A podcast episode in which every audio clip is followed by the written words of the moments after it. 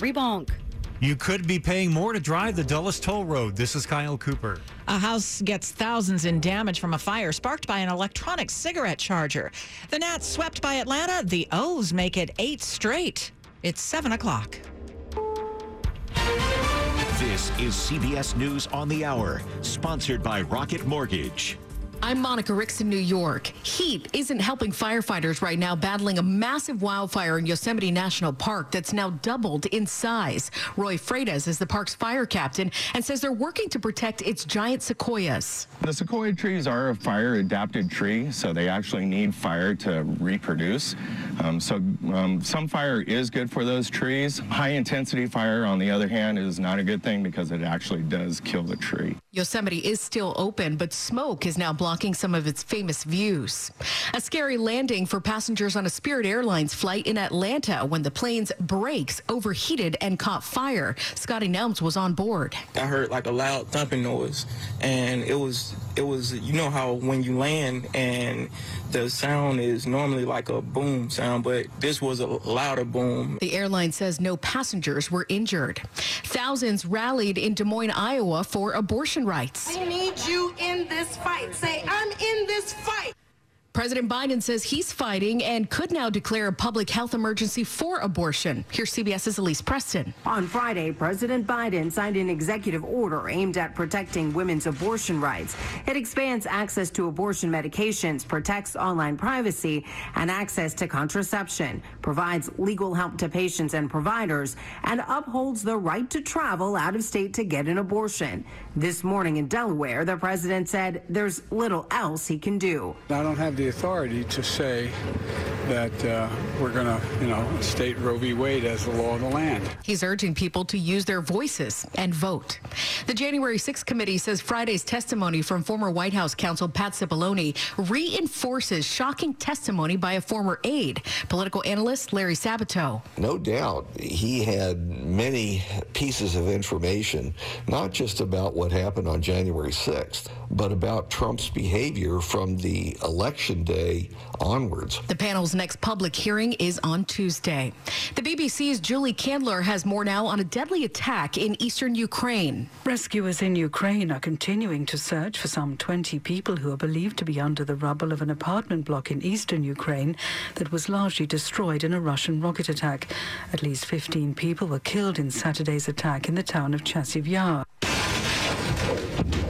In Japan, exit polls show former Prime Minister Shinzo Abe's Liberal Governing Party has won a major victory just two days after his assassination. Experts say the win was likely propelled by a wave of sympathy votes. This is CBS News.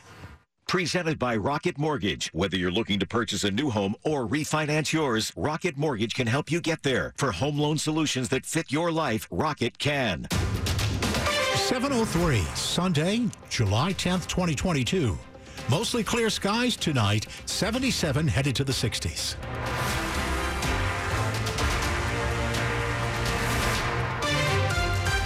Good evening, I'm Dick Uliano. Top local stories we're following this hour. Since yesterday morning, three churches in Bethesda have been vandalized, and fires have been set at two of them. The first incident happened Saturday morning at North Bethesda United Methodist Church on Old Georgetown Road. According to Montgomery County Fire and Rescue, a small fire was intentionally set outside the church, and there was also some vandalism. Officials also noticed vandalism done close by at Wildwood Baptist Church, but says there was no fire set. Around 2 this morning, a fire was set inside St. Jane Frances de Chantal Catholic Church, which is also close by. Similar vandalism was found at all three churches. Officials want to hear from you if you have information on any of these incidents. Acacia James, WTOP News. A former female firefighter was sexually harassed by a captain.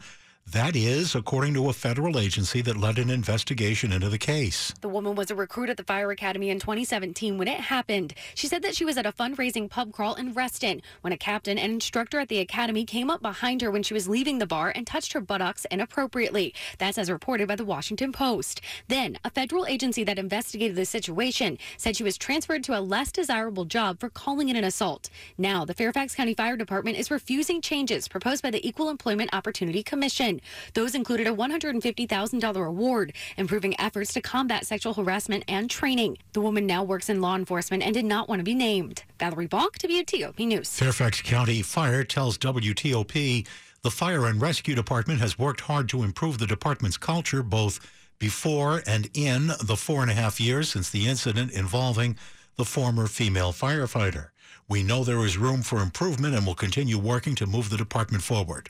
Meanwhile, the Air Force is strengthening its separation policy to crack down on those who commit sex crimes. The service will no longer consider an airman or guardian's character, financial situation, or mental health when deciding if that person should leave the service.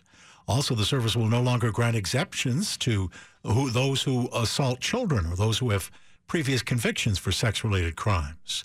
Last year, the Air Force announced a handful of new measures to better handle sexual assaults, including taking sex crime cases out of the purview of the chain of command and referring them to independent agencies. You will soon have a chance to sound off on a proposed hike in the price to drive on the Dulles Toll Road. A public hearing is set for July 18th on the plan to boost tolls to $6 from the current $4.75 that most users pay when they drive through the main toll plaza and exit at a ramp. There's also a proposal to add a new fee to pay by plate on the Dulles Toll Road. The money raised will be used to pay for construction of the $5.8 billion Silver Line Rail project. Anyone who goes to the hearing can submit written comments or provide comments to an official meeting stenographer. The new rates would take effect January 1st. Kyle Cooper, WTOP News. A Montgomery County firefighter on his way home after a shift was at the right place at the right time. Montgomery County Fire spokesperson Pete Piringer. A firefighter had been relieved of his duties and uh, he was actually in the Gaithersburg area when he came upon a uh, fire on Winnie Place. Now, this is in the Gaithersburg area off of West Deer Park Road. Uh, but again, he was nearby. He came upon this house. There was smoke coming out of the house. Uh, the front door was open. Uh, he yelled in to see if anybody uh, was there. No one answered, so he went in to see and uh, help people out. The family woke up at 6:30 this morning to a fire alarm. The homeowner was able to use a fire extinguisher to knock down some of the fire. The off-duty firefighter used a garden hose to completely put out the flames. Montgomery County Fire says the cause of the fire is likely a charging e-cigarette. No images, uh, pardon me, no injuries, and the home sustained about $10,000 in damage. Coming up, traffic and weather, and then the Virginia governor criticizes Loudoun County schools for their approach to teaching about race. 707. In addition to kitchens and baths, Cabinet Discounters can help you organize any room in your house with entertainment centers, wet bars, home offices, and more. Get started with a free consultation with an experienced designer. See photos of projects we've done, plus locations of our